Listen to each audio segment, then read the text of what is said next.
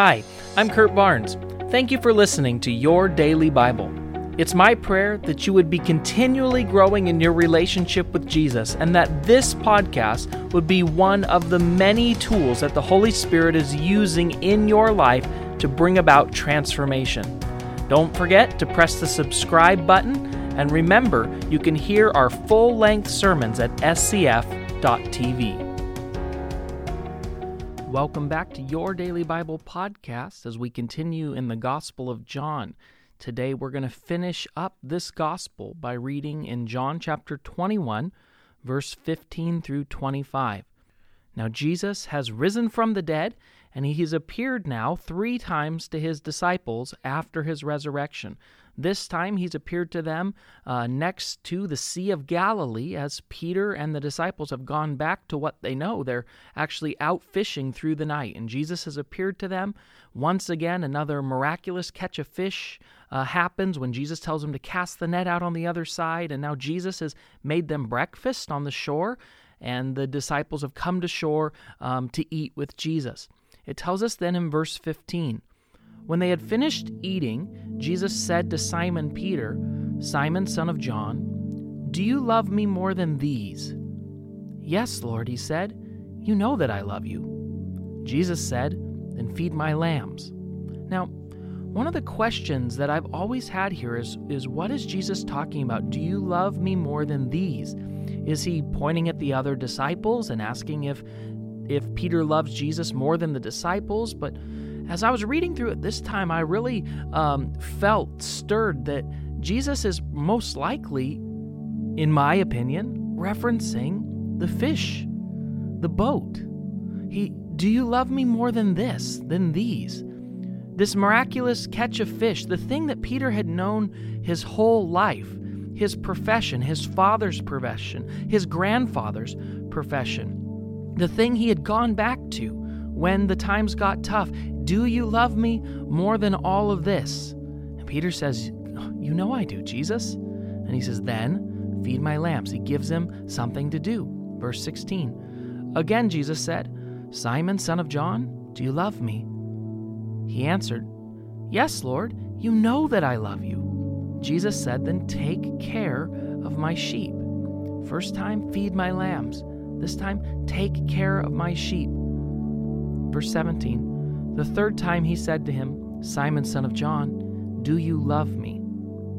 Peter was hurt because Jesus asked him the third time, Do you love me? He said, Lord, you know all things. You know that I love you. So remember, Peter had denied Jesus three times on the night Jesus was arrested. Three times Peter had said to people, I don't know him, I'm not with him. And now Jesus three times asks Peter the very same question Do you love me? Do you love me, Peter? And Peter answers all three times, Lord, I love you. Yes, I love you. And this third time he says, Lord, you know everything. You know my heart. You, you know what's inside of me, and you know that I love you. And once again, Jesus responds to him by saying, Then feed my sheep. I want you to see that Jesus tells Peter that the way that Peter's going to demonstrate his love for Jesus, and it's the same for you and I today, if you're listening to this, the way we demonstrate our love for Jesus is by our actions. The Bible says that if we say we love God but hate our brother, we're a liar. What it's saying is that we show our love for God by the things that we do. And Jesus is telling Peter that if he loves him, then he needs to take care of the people that Jesus loves. He needs to care for Jesus's flock. He needs to feed Jesus's sheep. Remember, Jesus has over and over given us this analogy that he is the good shepherd, that he lays his life down for his sheep. And what he's telling Peter is Peter, if you love me, this is what it means. You care for and love the people that I care for and love. You go and you do the very same thing that you have seen me doing. It's not about your words. A lot of people will say, We love God. We love Jesus, but it is in our actions that the truthfulness of our words are exposed. It's not just a faith of words, it's a faith of word and deed. Then something amazing happens here. Verse 18. Jesus is speaking still to Peter. Very truly, I tell you, when you were younger, you dressed yourself and you went where you wanted. But when you're old, you will stretch out your hands, and someone else will dress you and lead you to where you do not want to go. Jesus said this to indicate the kind of death by which Peter would glorify God. Then he said to him, Follow me. So remember, on the very threat that something might happen to Peter on the night Jesus was arrested, on the very threat that possibly something could happen to him, Peter denied Jesus three different times. But now, on the beach with Peter next to the Sea of Galilee, Jesus tells Peter exactly how he is going to die. He tells him he's going to stretch out his hands. He tells him that he's going to be led somewhere that he doesn't want to go. And John tells us this is Jesus telling Peter exactly, indicating to him how he was going to die, and then saying, Now follow me. Verse 20 Peter turned and saw that the disciple whom Jesus loves was following them. That's John, okay? That's the guy writing this gospel. He sees he's following them, and it says, This was the one who had leaned back against Jesus at the supper and said, Lord, who is going to betray you? When Peter saw him, he asked, Lord, what about him? So this is the natural thing, right? Peter and John have been Jesus' closest friends. They're the inner core of the disciples. They have had the, the most access. They've been shown the most amazing things. Peter, James, and John. Okay? So Peter sees John following them, and Jesus has just told Peter how he's going to die. So he says, Well, what about John? What about him? Verse 22 Jesus answered, If I want him to remain alive until I return, what is that to you? You must follow me.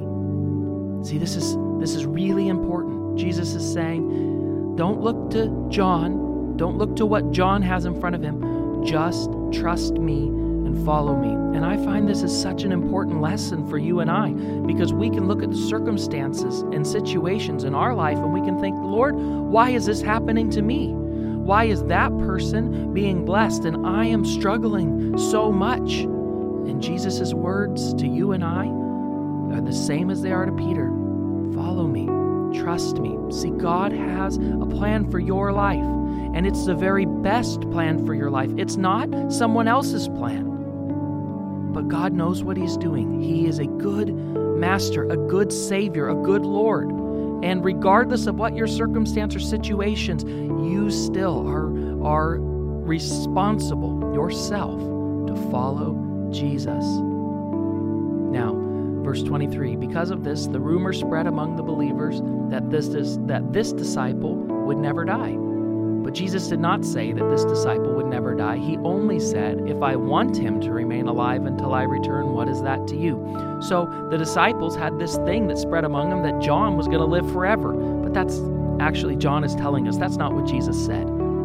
Verse 24 This is the disciple who testifies to these things and who wrote them down. We know that his testimony is true. So again, John is telling us this at the end of this gospel. I was an eyewitness to all of these things.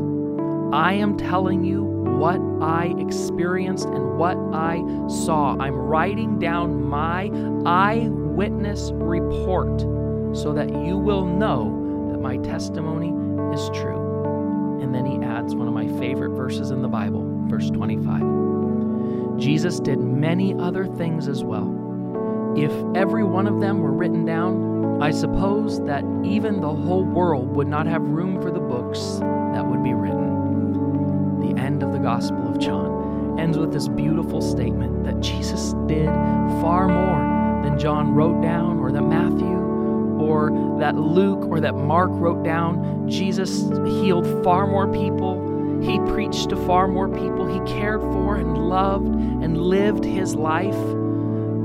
But what was written down was written down so that you and I would believe. That's what John told us in the last chapter, the things that I wrote down, the Holy Spirit inspired him to write these stories so that we would have this gospel pointing us to who Jesus is, why he came to the earth, where he is, what his plan for your life and my life are, so that we would know how to be saved. Jesus, thank you for this Gospel of John. Thank you that it shows us that you came into this world to save the world and not to condemn the world. Thank you that it shows us that through faith in Jesus Christ alone we're saved. Thank you that it shows us that faith means following God in our actions, not just our words. Thank you that it shows us that if we confess with our mouth that Jesus is Lord, that we will be saved. We put our faith in you and you alone, Jesus. You are our rock, our foundation, our Lord, and our Savior from now and forever.